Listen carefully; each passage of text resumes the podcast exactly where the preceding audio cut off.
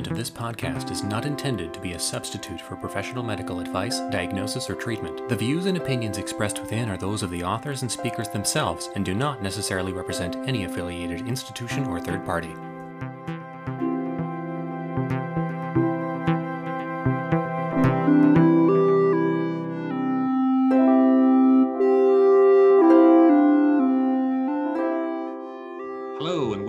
Let's Pharmonize. I'm Shane Garrettson. And I'm Cal Vandergrift. And today we have a special guest from fellow podcast Retail Pharmacy, Dr. Mitch Lee. How you doing, Dr. Lee? Shane Cal, how you guys doing, man? It's excited to be here. We are really excited to have you here. you told me before we uh, recorded that I'm your first guest. Is that right? You are our, our first official guest on the podcast. Oh my gosh, I am I'm honored. I haven't interviewed a lot of people myself. I've done like five or six, but I remember my first one and I was like, oh my god, you know, I was really nervous. So we're in that boat now. I'd say so. Yeah, uh, but yeah, thanks for having me on, y'all. I'm really excited. This is really thrilling. We've listened to your show. I really like your show. I think Thank you get you, into like the nitty gritty stuff about community pharmacy. Yeah, absolutely. So yeah, just a little bit of background. I about two years ago started a podcast called Retail Pharmacy. I've been working in retail for like 15, 16 years and realized that it's just like there's there's way too many ridiculous stories that we have from retail pharmacy. The people the questions we get asked the things that happen there that it's like you want to share the stuff. Like i would get home and i would share it with my wife and she'd be mm. like oh man that's so weird. But the the idea of if someone says something really off the wall and they walk away the first thing you do is turn to your coworker and be like can you believe i just said that? That's crazy right? And so i realized that the idea of knowing you're not alone in feeling that it's like what what just happened? Is this real life? You know and sharing those stories was something that i really wanted to do and, and it's been a lot of fun so far. I think that's exceptional. I think that's a voice that we definitely need in the in the maelstrom of media right now. There's not a lot of people talking about what it's like to actually be a pharmacist especially in in retail. Big time. And i realized pretty early on especially people sending in because a lot of the driving force for the show are people sending in their patients and their experiences and things like that. And then I realized pretty quickly how negative it could get really quickly. Because, mm-hmm. you know, if you talk to certain people who've been working in retail pharmacy forever, they're always telling people who want to go to pharmacy school, don't do it. You know, it's awful. And I hate my job. And, you know, they're just working for the paycheck. And so it could get that way pretty easily. We could just talk about how awful patients are and everything sucks all the time. But I was trying to use this in a way to like, all right, things do kind of suck sometimes, but we can try and flip it and see the positive too. Yeah, and I think you've developed a really good community around your show as well, because a lot of people they share these similar experiences. Because I've I've worked in retail for six years now. Oh, and, okay. And listening to your podcast, I was like, hey, that's happened to me. that's exactly the point. Yeah, yeah. yeah. The, it's funny too because the stuff that we talk about it's it's amazing doesn't matter what company you work for or what part of the world you're in people are like yeah that's happened to me all the time mm-hmm. it's it's amazing for me to just hear you both talk about this because i'm like when it comes to retail pharmacy i'm just like I have no idea where you're coming from. Like I have no pharmacy experience. I can only just imagine what y'all are even going through. It's uh, he's starting his uh, his first rotation is actually tomorrow. Yeah. No, dude, mm. you're starting. Oh my gosh, are you nervous? I'm a little bit nervous. I, I'm can't lie about that one. I'm a little bit nervous. So sorry. So wait a second. Your first taste of retail pharmacy is tomorrow. It is like tomorrow. ever. That's man. That's crazy, dude. It's, that's crazy. I don't. I don't know. Do me a favor at, at, the end of the at the end of your first day, like send me like a message on Twitter. Let me know how it went, whatever. I'll share it on my show because like the a person's first day in retail, that's very special. It's very yeah. interesting. I, I, I, ju- I, came into pharmacy school and I was like, I, was kind of like how you just described it. You know, I only heard the horror stories of retail, so I was like, oh, yeah. I don't know if I want to go down that path. You know, I was yeah. I was looking more towards hospital, but I don't know. Since this since this whole first year of pharmacy, I've started to reconsider my options. I don't know, venture yeah. down that path don't let them scare you off too much. Retail is not so bad. This is yeah. interesting. it gets definitely very interesting, but it's really rewarding at the same time. At least for me, it's it's about the building the foundations of relationships and trust with patients. That that's what that's what I yeah. I, I, see the I see where they're coming from and wanting to do, but uh, from what I've heard, the metrics are bad. But um, hopefully they won't make Cal. Hopefully they won't make you do too many of the metrics part. Oh, I'm sure. Yeah. I'm gonna do all the boring stuff. Yeah, I was gonna say, or they're gonna throw that all on the intern and just like put you in a dark corner and you have to do all these calls. That's what I'm envisioning, unfortunately. One of the other things, though, about what's great about this shared community around just talking about working as a, as a pharmacist is probably people are experiencing these changes around COVID simultaneously because it's sweeping across the whole country and everybody's going into this quarantine. And what we want to talk about a little bit today is what's going to happen after COVID, if we even see Ooh. after COVID. I, th- I think we will in a, in a, a year, Yeah. maybe more. It's gonna Maybe less. It's gonna diminish, but I think the world is definitely gonna be gonna be changing.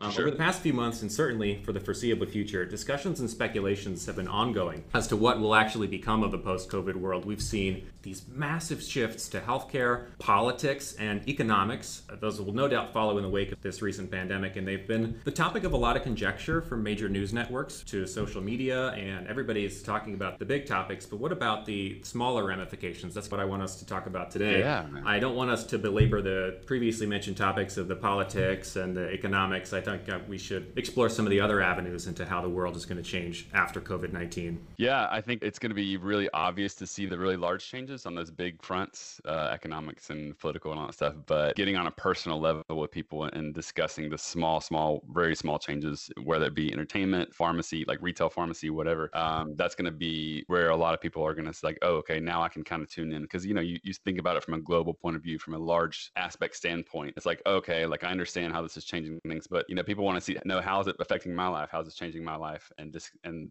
that kind of discussion of like how this can affect little small like day to day aspects, small things is a big deal. Yeah.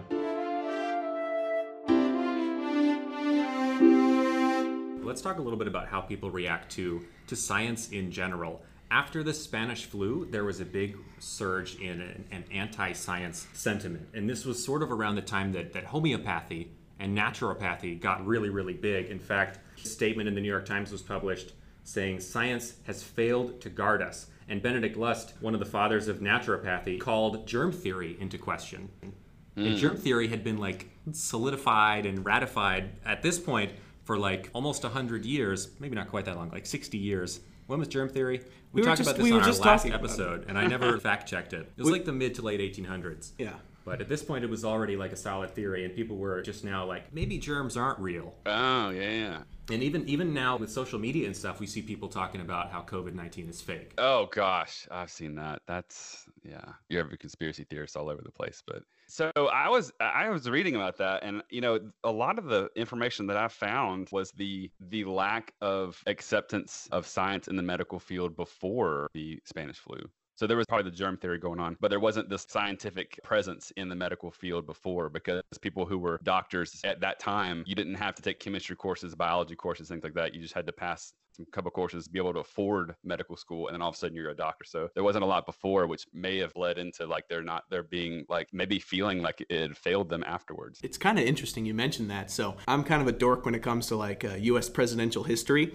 Okay. And I, it was 1881. James Garfield was president, and then he got shot yeah. by an anarchist. And I don't know if you know this story, but he didn't die from the initial wound. He died from sepsis after the fact, several months later. Oh. And one of the reasons he died was because his doctor, ironically, his name was Doctor Bliss, and and he he he he just was a terrible doctor. And this was 1881, well after germ theory was already discovered. Sure. It's it's just great. I mean, I think that's largely why the term ignorance is bliss is so. I think that was what accelerated that term. I think largely ran in newspapers, and that's like Yeah. 1881. That's two idioms that come from from bad doctors who Yeah. treated presidents. The Dr. Mudd who treated um, John Wilkes Booth.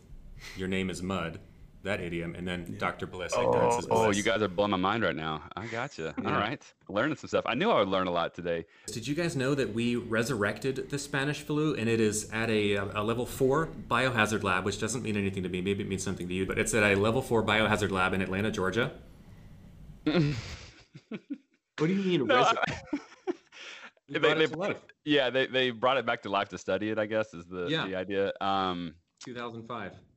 Uh, so okay, I'm gonna be honest with you guys. The when I read that, because I read that before we aired the before I was getting ready for this episode, I was reading about the Spanish flu, and I was like, okay, they resurrected the Spanish flu in a lab, and this is exactly how movies like Jurassic Park start, right? Yeah. They're gonna start something in a lab, and it's gonna like bust out of the tube, and it's just gonna, you know, and you're gonna have like two dudes in white coats to blame for this like mass, you know, second resurgence of the Spanish flu.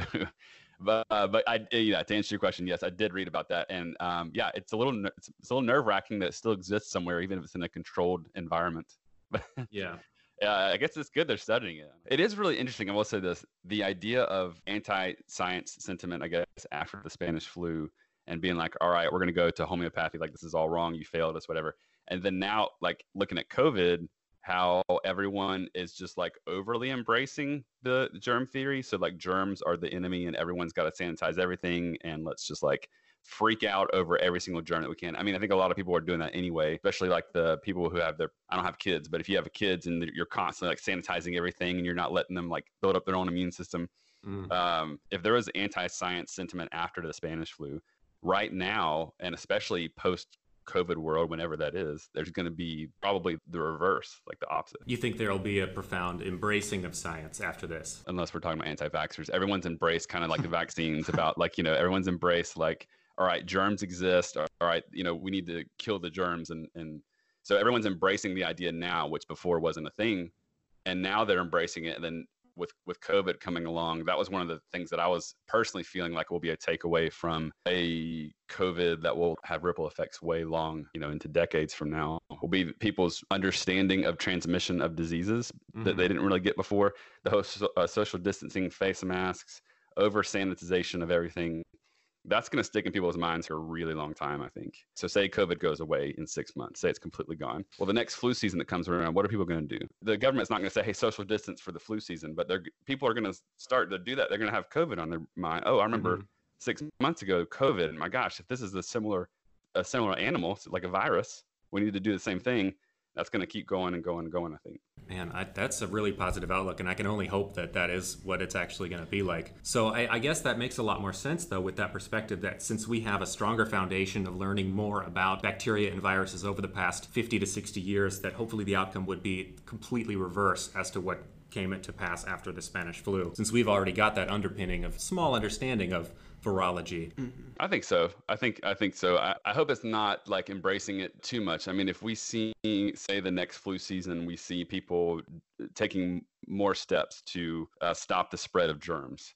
Uh, I remember when when COVID first got started, I was so frustrated because we had like eight cases in the U.S., but mm-hmm. everyone was freaking out, buying face masks and hand sanitizer, and I was like, "You guys, what are you doing? Why, why aren't you doing this every single year for the flu? Like, what's mm-hmm. wrong with you?"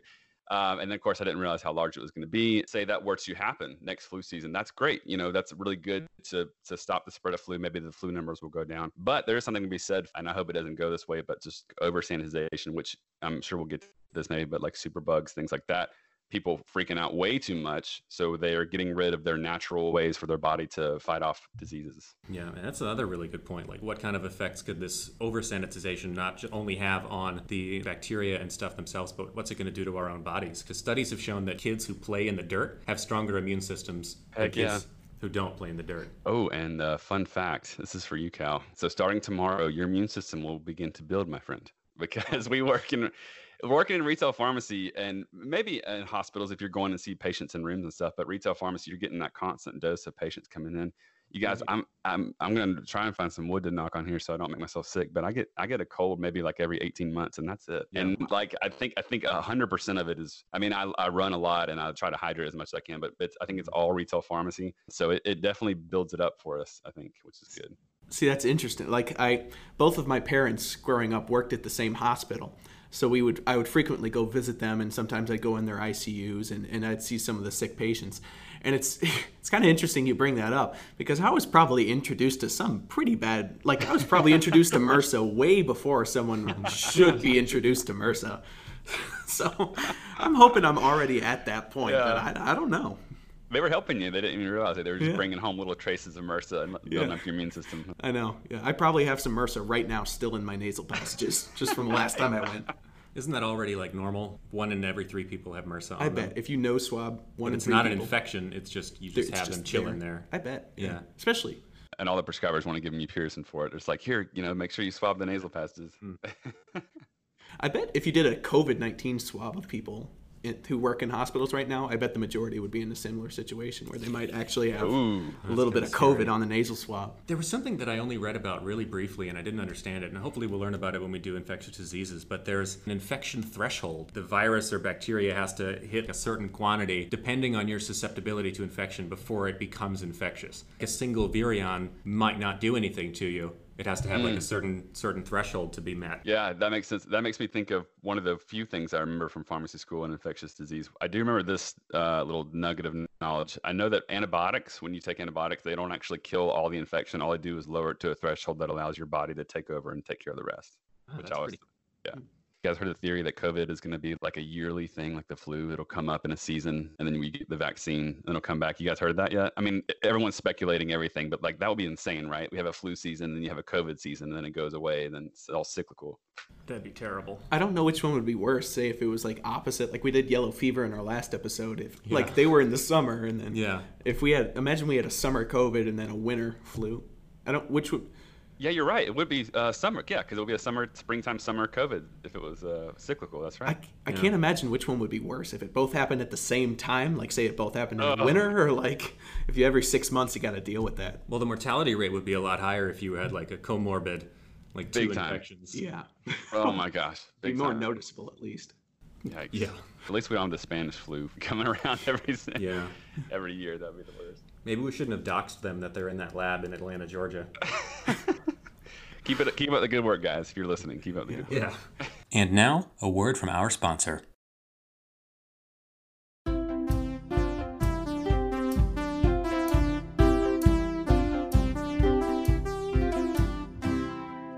So another thing that I think is going to be hopefully not as dramatic of an effect is the the cultural impact that COVID is having. We haven't Yeah. seen the release of, of a lot of music except for Billie Eilish, who's releasing a new song. Wait, has it been released yet? No. No, she just tweeted about it. Yeah, she like tweeted that she like wrote a whole song or something in quarantine. But other musicians, like my favorite band, the Glass Animals, Ah. actually he's been producing more music too, so that's not a good example Yeah, either. he was in quarantine. Yeah, he was doing music. quarantine covers. That was before the protests and the riots. though. Yeah, but if you think- if you think about like other other movies and other shows and other musicians, nobody's creating art right now. Sure. And I think the cultural impact is going to be pretty big here. The cultural impact after the Spanish flu was absolutely devastating. There was this one island nation called Vanuatu. I don't know if I'm pronouncing that correctly, but this was considered the most linguistically diverse country in the world at the time. And it was actually home to over 150 local languages. And the island experienced a 90% mortality rate That's insane. they got just almost completely wiped out and it's estimated that 20 of those languages are completely lost forever along with their distinctive cultures I mean, it kind of makes sense to me because if you look at that island on a map, I think it's like pretty small, and so like where are you gonna go? You know what I mean? Like they were just giving it to each other on the island, and so Yeah. it's it's horrible and it's sad. And I the language thing I, I didn't know it was so uh, lingually diverse. Ugh, that's I mean, you think about the, the equivalent of that today. I mean, I can't imagine COVID like wiping out languages, but it's a part of the Spanish flu that is, I think, kind of forgotten. People even remember a lot about the Spanish flu at all, which I didn't. I mean, I had to look it up to remember a lot about the details about the Spanish flu itself. But when you look about that specific island and that country, which I'm, I'm not even going to try to pronounce, um, if you look at that specific island and see that, that is that is something to really look at and and just it it, it magnifies the effects of how devastating that was not only globally but if you look at a specific populations and people and be like wow that was 90% that's just insane it's terrifying I'm thinking more like so this this is more modern reference, but just right now, if if you wanted to say go to the vacation, say in the Cayman Islands, the Cayman Islands right now is being very selective. They were doing it well before COVID even came out, but they were so selective. There's a 10 year waiting list right now to go to the Cayman Islands because just it's it's so overbooked. And just um, imagine if they were only allowing 50% capacity wow to go to the Cayman Islands. you guys talk among yourselves. I'm going to get on my phone here and get on that waiting list because i want to go to the cayman in the next 10 years. 10 years? come on. But i will say one thing that you were talking about not producing art that i 100% agree. My wife and i were talking about our favorite shows how there's going to be this gap. Like right now shows are still coming out because they were filmed right before all this went down. Yeah. And they're doing you know you can you can edit and stu- do all that stuff in quarantine and, and release shows i think there's going to be this gap of really good streaming television shows and movies where right now if they're filming they were going to come out you know six months from now there's nothing there's going to be kind of like nothing coming out really where i feel like music i mean i'm i'm not, I haven't really come out with my with my my own rap album yet or anything but uh music and and um, artists like painters and things like that. The, the, to an extent, you can do a lot of stuff in quarantine. Uh, for me specifically, and maybe it's just because I watch a ton of Netflix, I'm like, man, this is really going to have an impact on our entertainment world with uh, TV and movies. I'm, I'm worried more about like stand-up comedy because I, I'm I'm like a big stand-up comedy guy. If I'm watching something on Netflix, it's probably going to be stand-up comedy. Ah, okay. And, and I, I was watching an interview about um, I forget it was, it was some comedian. I think it was I don't I don't remember his name, but it was on it was on the Pat McAfee show, and he was talking to this he was talking to this um, this comedian, and he was just talking about he's just writing jokes. I mean, he's got like three hours of material.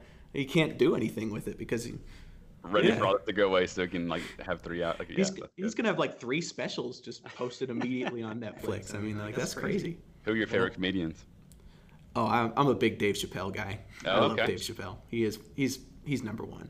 My favorite stand-up comedian is my brother Alex Garrettson, small-time comic in uh, in New York City actually, and That's he's awesome. been hit. He's been hit really hard. He hasn't been able to do shows in like s- I probably since like December or even earlier.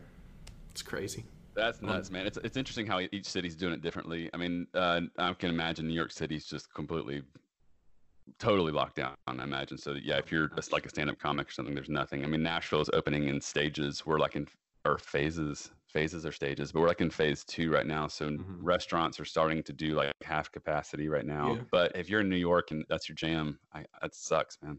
It's interesting you brought that up. I actually I heard something on the radio a couple days ago where they're in South Carolina and they're in the same. They're in phase two. We're in phase two in North Carolina too, and they, it's it's really crazy because in South Carolina one of these restaurants is actually using like actual blow up dolls to put them in every other booth, and that's just their way to keep it at fifty percent capacity. Oh, so they, They're just putting like four blow up dolls in a booth. like stand-ins, man. Those, those poor blow-up dolls, they're gonna get COVID for sure. I know. Yeah. they got to stay at the restaurant all day. I mean, they get they're bound to get it at some point. Yeah, no one's sanitizing the blow up dolls.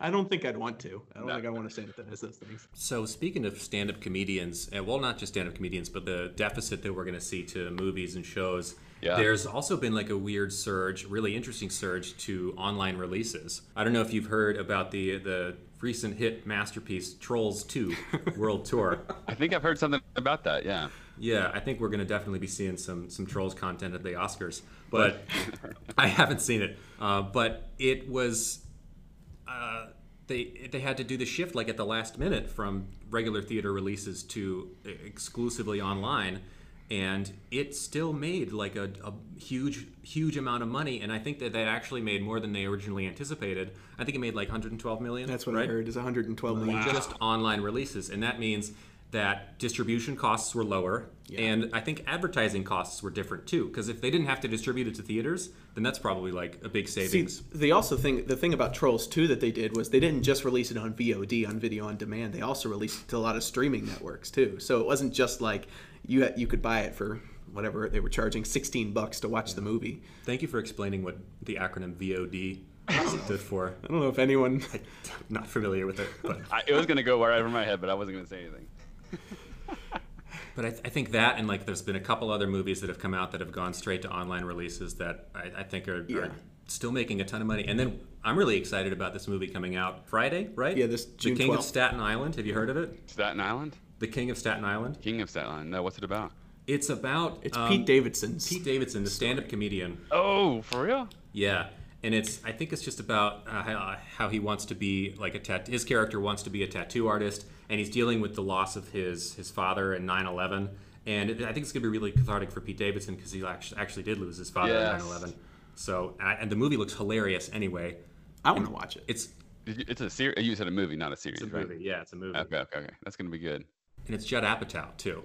Yeah. So it's got Oh, like a bunch man. of bunch of big names attached to it, and it's going to be like an exclusively on, online release. So it'll be really interesting to see how this stacks up to other movies, like other Judd Apatow movies. I too. know. I know. The High Note was the like the biggest current movie that's out right now, and I bet it, it, that'll be just a fraction of what that movie makes because there's a lot of big names in in this Pete Davidson. I mean, you got Bill Burr and Steve Buscemi in it too. It's just it's gonna be a big movie.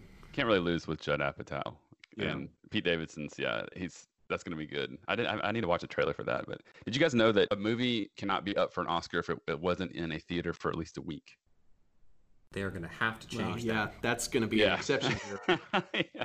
I read that and I was like, that's got to be changed. But you know, you think about okay, so talking about like movies, and I think in independent movie theaters will be like that's going to go away. Not the idea of going to the movies, but going to a movie theater that's independently owned and operated, and all it is is just concession stands, a comfy chair, and a big screen. That's it. That's I think that's going to be a thing of the past, Mhm. personally.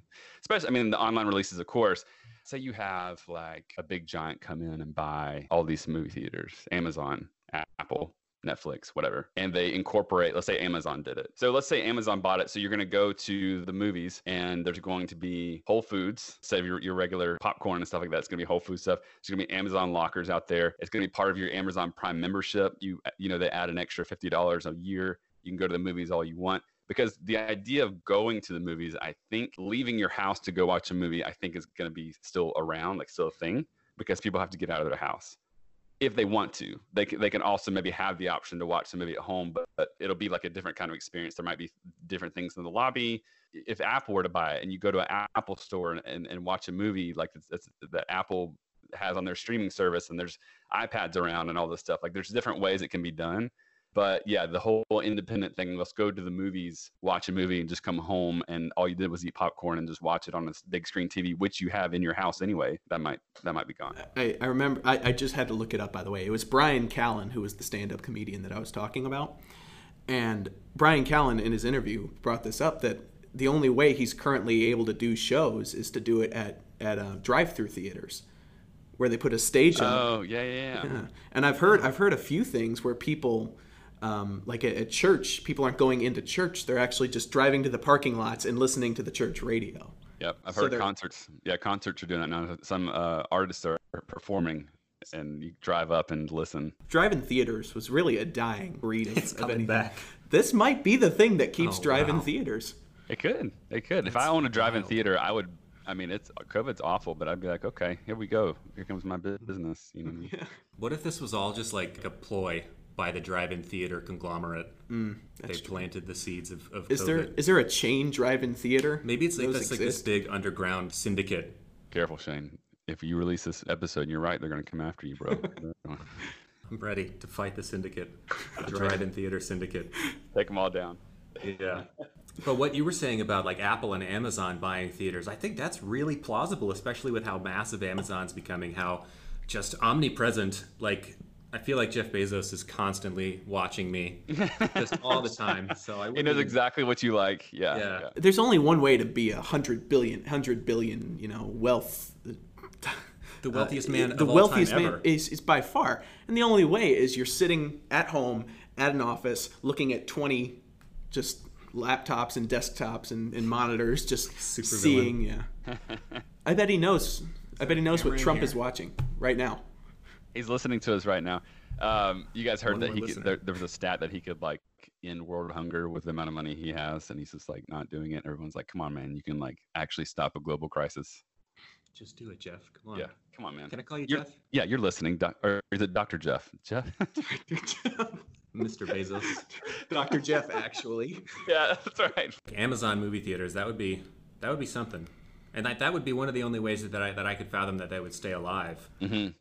Yeah, I, if I was an independent owner of a movie theater, I would be sweating right now, big time. I mean, they're already um, like, yeah, I'm already blanking on the name of like the largest chain of movie theaters. I in think the, it's AMC. AMC. AMC. Yes, they they lost money last year. They're, it's not looking good, so they they're going to have to get bought out for sure. And it's going to be interesting. I mean, I think it's it's sad for them, obviously, but as a society, we move forward, and for us, that's obviously going to bleed into entertainment world. We're going to move forward, and things are going to be different, and it's going to be very detailed to the user, very specific to the user, and it's going to be freaking awesome, probably. It's just like in 2010, I'm sure movies were booming because you had 3D. They just came out with IMAX. Like these were like these really innovative things. Transformers but was si- big. Well, Transformers 3 just came out. Oh yes. Oh, never forget. Never forget. But like since then, what have movie theaters done other than give you more comfortable places to sit? Oh, the reclining seats. Yeah. Oh, those are so nice. Oh, but man. you're still watching IMAX. Not a lot of people watch 3D anymore. So, and like when you, I, I I watched a movie in a regular movie theater, and it's like, I, I should have just watched this at home. It's too dark. I can't see it. Yeah, it's it's just not the same. It's funny because they're they're doing stuff. They're trying. Like you go to the movie theaters now, and you got the you know you got the adult beverages now. You got the bar there. You got the movie theaters that are walking up and serving you food in your chair. Like you said, the recliners and stuff like that. So a lot of like again, uh, just another example of maybe they were seeing a downward trend. It's like, all right, y'all, we got to beat this up. And of course, it, it, increases user experience. That's a lot of fun. It's been great. Um, now we got to go to the next stage. It's going to be something else. It's going to be completely different. Um, which means our kids are going to be all only know that world. We're going to be like, hey guys, there was a time, by the way, there was a time when and movies didn't just come straight to your TV when they came out. There was you had to go somewhere to this building and you had to pay like a lot of money at the time to watch a movie and you'd watch it and then you just come home and they'd be like what? I'm like aging myself but i do i do remember going to the movies after like on sundays when it was like the prime the the lower price and i could get them for like four bucks. Oh wow, that's crazy. I, I like how they offer they offer you discounts now and like these these like Fandango things. It's like they're it's like they're trying to think that they're doing a favor for you, but you're still actually wind up paying eighty dollars for four people to go see a movie. Oh now like, you are unless you're the guy who's um, and not there's anything wrong with this, but if you're the guy who's 40 years old, you're not married, you're like a sci-fi geek, and you're going to the movies like twice a week, it's awesome. But you're right you end up paying more. And that's just an example uh, of what I was talking about. Like they're trying to do things to, all right, let's keep this industry alive. Let's keep it going and, and enhance things. And um, it's been great, but yeah, it's, it's probably time to move on. I honestly wouldn't be upset if I never went to a movie theater again. Agreed. I think, I think Star Wars was the last one I went to. And I, I, saw it twice, once in IMAX, and then that was the one movie I saw in a regular Why would movie. You paid to see that twice. I wish I could get back the two hours and fifteen dollars that I spent to see it once. Look, I know we're we're probably this is way off topic, but I thought I thought the fight with the Emperor. I thought that. We're not allowed to talk about Star Wars. that was badass. It was badass. That's all I'm saying. The, these hot movie takes, you're going to either increase or drastically decrease your listening audience. People who agree. I heard Star Wars fans. They're like, they're pretty hardcore in their beliefs, whether yeah, they are. like it or not. Yeah. Uh, last movie I went and saw in the theater, probably Joker. Now I will say that uh, I, we, I, should say this. You know, I, I don't want. I don't want to sound like I'm bashing movie theaters. You go, to, you go there and you watch the movie, and obviously the sound and the it is an experience. Like it's better, obviously, than watching Joker in my living room. So there is something to be said about that. I think you're there. Are, there have been some movies that have come out that I'm like, okay, I probably should have seen that in the theater. So hopefully they're not gone for good. But um, yeah, the whole 3D thing, by the way, you mentioned 3D. I only saw one movie in 3D, which is Avatar, and it was re- mm. really strange. Yeah, it's really strange. That's a good one though, Avatar. I think I saw the first SpongeBob movie because they were just experimenting. Three, I was like five years old. SpongeBob movie. Yeah, and they, I went. To, we went to the movie theaters, and it was like the first ever 3D I ever watched. And I remember just 30 minutes in, I had to go to the bathroom and throw up because my five year old eyes couldn't take the 3D. Oh, now if so, think about people wanting to do 3D now with COVID. There's no way you have you have the reusable glasses or whatever. You'd have to oh, dispose yeah. of them or use some sort of app on your phone that, or virtual reality. We haven't talked about that. You go VR on movies. That'd be yeah. a whole different experience. See, VR is just cool. so expensive though. It's like. Yeah. Twelve hundred dollars. Entry level is You have to dedicate a whole room to it. It's like yeah, yeah, yeah. That's I true. don't know. I think that we've kind of saturated the uh, the movie idea, which is I think we're all we're all really into movies. I, am super into movies. So let's start with this next topic. I think we can jump into the uh, antimicrobial stewardship topic. I'm going to start this with a with a question for our listeners and for you, Mitch.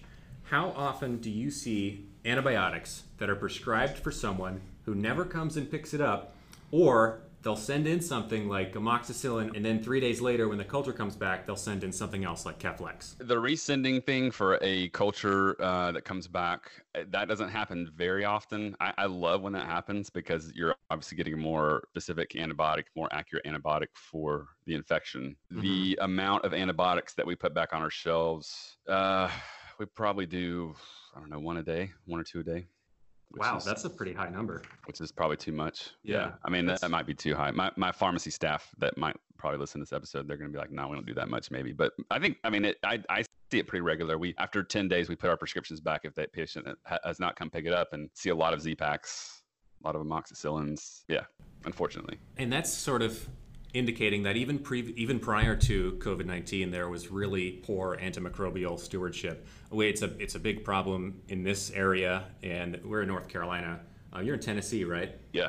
Mm-hmm. Yeah, Nashville. What's it, what's it like around in your area? When you hear about overprescribing antibiotics and the fear of superbugs and stuff, I don't think our city and my specific pharmacy is an exception to that by any means. I remember specifically this lady came in to get a prescription. It was for Levaquin 750 milligrams, mm-hmm. uh, which, by the way, if you don't work in pharmacy or you don't remember, that's the highest strength that Levaquin comes in and it's a very very strong antibiotic that can be used for pneumonia and i was like so are you like what's going on how are you feeling you know things like that and she's like yeah i went to the doctor and i had this cough and he just gave me the prescription so I had a cough and got a five day course of Levaquin 750. So I, that's kind of stuck with me, and I'm like, okay. Oh my gosh. Yeah. oh, that like that makes me uncomfortable because I bet they didn't get counseled on like the potential tendon rupture if they I, like overexert yeah. themselves.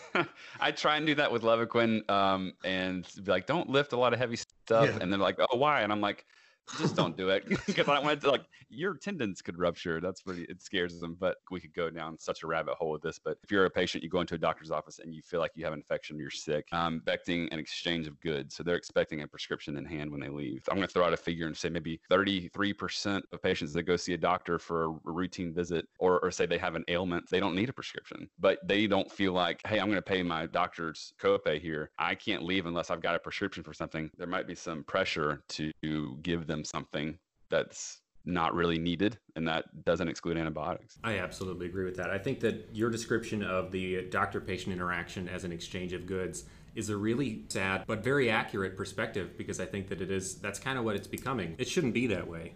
It shouldn't be. People really do. They always expect a prescription even if they're not I mean, really that sick. I mean, I mean, I'm I'm a pharmacy student and I still expect if I go to the doctor's office, why? I mean, I mean, yeah, I, I, didn't just go there to be talked to. I mean, right, and that's a good point. Like it's kind of ingrained even in even in us, right? Like I feel that. Like I go to the doctor's office, and I, if I leave empty-handed, there's a, a, bit of like, oh, well, there's nothing wrong with me, and so maybe that might might be why more so than overprescribing antibiotics. So what I'd re- uh, see quite a bit, which is probably a good thing, are physical copies of prescriptions for things that are over the counter. So doctors are like, here you go, here's a prescription for Zyrtec and they walk up and they don't have insurance, so we end up walking and showing it to them out there. Of course, they're like, "Well, no, I want the prescription kind." You're like, "Well, it's the same thing." Yeah. Um, and so there, I oftentimes get the question of like, "Well, why did my doctor prescribe this if it's over the counter?" It's like, well, it's for reasons you probably don't understand, or it's too long to explain to you that the pro, you know, maybe the doctor just thought that you needed, like, it would make you feel better to have this, to have actually have a prescription. Mm-hmm. Some doctors do it so they'll get the actual right thing they want them to get over the counter, but um, yeah, there's a lot of different ways, a lot of different reasons they could do it. But I see that quite a bit, and I I would much prefer that over than here's an actual antibiotic that could lead to resistance when you don't really need it. I had a doctor give me amoxicillin for strep throat without doing a strep test. Oh man. He didn't even look down your throat? He did, but I, it was just viral pharyngitis or laryngitis, and I was just like, I don't even know why I went anyway. I think I wanted like a day off from work, just like one day off. just write me out, please. just the one day. That see, yeah. I have sound effects on my podcast, and that's when I would push the button. It's like wah wah wah wah. I said, unfortunately, people don't pick up the prescriptions if it's an antibiotic. Maybe it's a good thing. If someone mm-hmm has a prescription for an antibiotic that they didn't need, their body fights it off naturally, or they do homeopathic things to get rid of it, which I do believe in. I think them not picking it up and us calling them and be like, hey, come pick up your antibiotic that was written eight days ago, maybe that's not a good thing. That's true too. That is another valid perspective. However, I do think that the portion of those, at least, are just overprescribed stuff. For sure. Maybe like a quarter of it is just like, well, you're not that sick, but I'll send this in for you for anyway. Sure. Yeah. But it just doesn't make a whole lot of sense for a 24 hour stomach bug to get 21 days of antibiotic. That doesn't always make a whole lot of sense. And then expect people to take it for 21 days. There's yeah. just there's no way. Well, that's the other thing though. If it is fighting, if you are fighting something bacterial and they culture it and they give you something for it, you are supposed you're supposed to definitely finish that but course. You can understand if someone is seven days in and they haven't felt sick for a whole week. And they're just and exactly. they're telling you to go pick up your medication. Why would you ever want to do that? The patient's you know, probably thinking, fine. you know, I'd rather just stop having diarrhea from the antibiotics. yeah. it's, it'd be very interesting to hear a, a uh, the results of a study, and maybe there's a study out there about this of, of, people who have actually finished their antibiotic courses. One of the the main counsel points I have on antibiotics are make sure you finish the course of this, even if you start feeling better. That's you know that's something that you always say to a person who's taking antibiotics, like, oh sure, but if you could somehow get the data of how many people actually finish their course, because to me that's something that's going to lead to uh, antibiotic resistance more so than overprescribing are people who actually start and don't finish. I could definitely see misuse of antibiotic medication leading to antibiotic resistance. because if you don't bring them below that threshold that we were talking about earlier, Yeah. then the, any d- resistance that they could develop is going to make them more. Bacteria, they get a little taste for it and like, all right, this is what we need to fight, ag- against." Penicillin, I love that stuff. it's like going to the gym. It's like, okay, all right. Which is another note that I'd like to bring up, which is kind of scary. So we already know about things like MRSA, which is methicillin-resistant Staph aureus, and then there's VRSA, which is vancomycin-resistant. That's also Staph aureus, right? Mm-hmm. VRSA. I don't think that's so big in the United States, though. But then we've got other things like, which I didn't even know about, CRE, which is, I, and I'm not familiar with this antibiotic, so carbapenem, carbapenem resistant Oh. enterobacteria. Yeah, yeah, yeah. yeah. So uh, again, not remembering much from ID back in the day, but I do remember the penems, meropenem, carbapenem. Those are the big guns. I always remember Yeah. those are almost like a last ditch resort. Those who are in ID right now, if you're listening, you're probably, if I'm wrong, I'm so sorry. I, I might be wrong, but I do remember when I read about CRE, it freaked me out more than MRSA because carbapenem, I always remembered from pharmacy school as being this big, huge approach that's going to squash everything. That one's got a fatality rate of 50%, and it's almost completely untreatable. It's pretty that scary. makes sense. Yeah. It's it's intense, but we've also got some studies coming out in 2018 about gonorrhea developing antibiotic resistance. Whoa. Yeah, I've not heard about that. Yeah, that's pretty scary. And it's not like 100% resistant yet. I don't know how they were determining. I didn't read the whole study. Sorry, just the abstract. um, but it was beginning to show signs of developing resistance to Rocephin, which is one of their uh, yeah, their last lines of defense against gonorrhea. Oh my gosh. Uh, well, that just, I mean, to me, that just goes to show you that it's no pun intended, but no virus is immune to. to building up resistance to whatever you're treating it for, you know what I mean? Yeah. Or whatever you're treating it with. So, well, the reason that we're talking about bacteria, even though COVID 19 is a virus, is because uh, a question was raised to me by one of my friends and, and colleagues about what is this over sanitization? How is this going to affect the development of superbugs? It was something that I pondered for a while, and we, we entertained it, I think, on a previous podcast, but we didn't really delve into it very much. The over sanitization and the use of like 70% isopropyl or ethyl alcohol to clean surfaces, bacteria is not really going to develop a risk resistance to alcohol like that like a physical cleaning agent because what's happening is it's like a very physical degradation of the bacterial membrane. It's dehydrating it. Yeah. Yeah, yeah, it's dehydrating it. And it would take eons of evolution for the bacteria to develop any kind of resistance. Agreed. Um, and at that point, in a million years, I don't think that's going to be our biggest concern. Uh, People always worry about the 0.01%, but that will not be the issue. I, I'd like to think about the future, but I'm not going to worry about anything that happens a million years from now, personally. Yeah. So the well, like over sanitization, like what we have to do at work is we have to clean every hour. We have to spray everything down and, and clean everything. At first, I was like, oh man, I wonder if this is going to make bacteria super strong. Luckily, it's not. But the overuse of antibiotics potentially could. And we have seen, especially in the beginning weeks of COVID 19, when people were going to the urgent care and hospitals for something that looked a lot like bacterial pneumonia, they were getting antibiotics for it. Mm-hmm. An alarming number of patients were getting antibiotics. This this is kind of terrifying. So there was a study published in the Clinical Infectious Diseases on COVID patients in intensive care, and it stated that while only 8% of COVID patients tested positively for secondary bacterial or fungal infections, a preposterous 72% of patients were administered antibiotics. Oh gosh, shoot me now. That's insane, man. Are you serious? Um, okay. I mean, we there's a couple of different ways you could look at that, right? Like, um, doctors didn't know what they were dealing with, and so they're gonna try it and, and throw antibiotics at it. Um, man, that's that's a really sobering number. That's um, there could be a lot of things in play there. uh, The exchange of goods we talked about. Someone's feeling not feeling well, so here's an antibiotic. Um, as opposed to you might have the virus that's in the news right now. You need to go get tested, and at that time, tests were taking 14 to 20 days to get results back. So it was like a basically walk out of here, go quarantine, and do nothing. So that's not what someone's going to like to do. But that I I would expect the percentage of antibiotics to be written for a virus to be obviously higher than the actual, you know, you said 8%, I think was the number of. Mhm. Obviously, I would expect the percentage to be higher, but not by that much. That's crazy. Yeah. It's, ridiculous. And these are ICU patients too, being monitored in Oh, I missed hospital. that part. They're ICU Yeah. patients. Oh, whoa, Yeah. Okay, okay. That's that's yeah. That's actually worse. it's it's it's abysmal. But it's interestingly though, however, acute settings like family practitioners, and I, I guess this extends to urgent care as well. antibiotic prescription numbers have gone down Okay, the whole time when you said the eight percent versus the uh, what was it, seventy two percent versus seventy two percent. Yeah, I was thinking family practice. You said ICU though, so That's ICU patients. Yeah, we're talking about family uh, family practices. The numbers going down. That's good, but it's still alarming. Kind of like the Spanish flu. Going back, that was a novel thing back then. This is a novel virus now. Haven't seen it before. A lot of prescribers didn't know what to do with it, so they're just going to throw an antibiotic at it and see what happens. It's good that the numbers have gone down, but still crazy. See, that's the thing that doesn't really surprise me actually as much because just from my time in hospital and, and observing what hospital pharmacists do, I noticed a lot of patients, if they're in the ICU for more than three or three days or so, they're almost always given a broad spectrum antibiotic just to, you know, it ju- just to, you know, cover your bases for for uh, maybe MRSA or MM- MSSA, you know, or something nosocomial. Something yeah, yeah, or pick up in any any any hospital acquired infection. So I I think it doesn't shock me that they were all given that because when you're when you have COVID, you're at least going to be in there for 14 days, if not longer.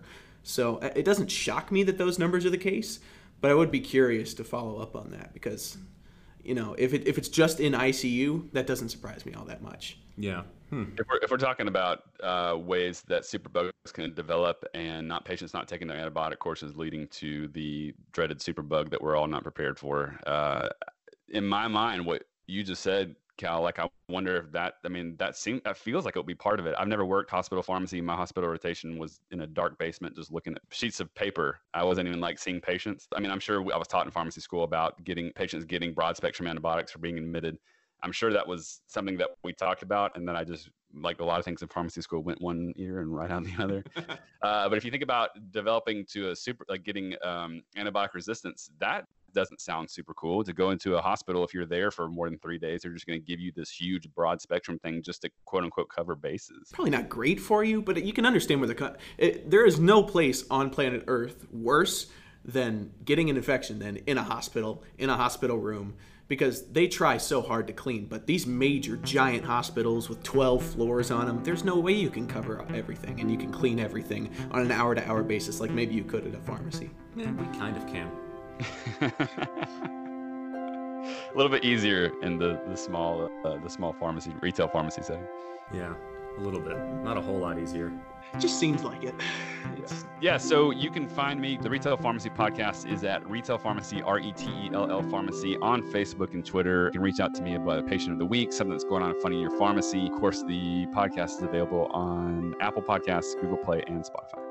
Thanks for listening. You can follow us on Instagram, Facebook, or Twitter to keep up with our episodes and content. Special thanks to Dr. Mitch Lee of Retail Pharmacy for joining us on this episode, and special thanks to Kelly Kerr for making our music.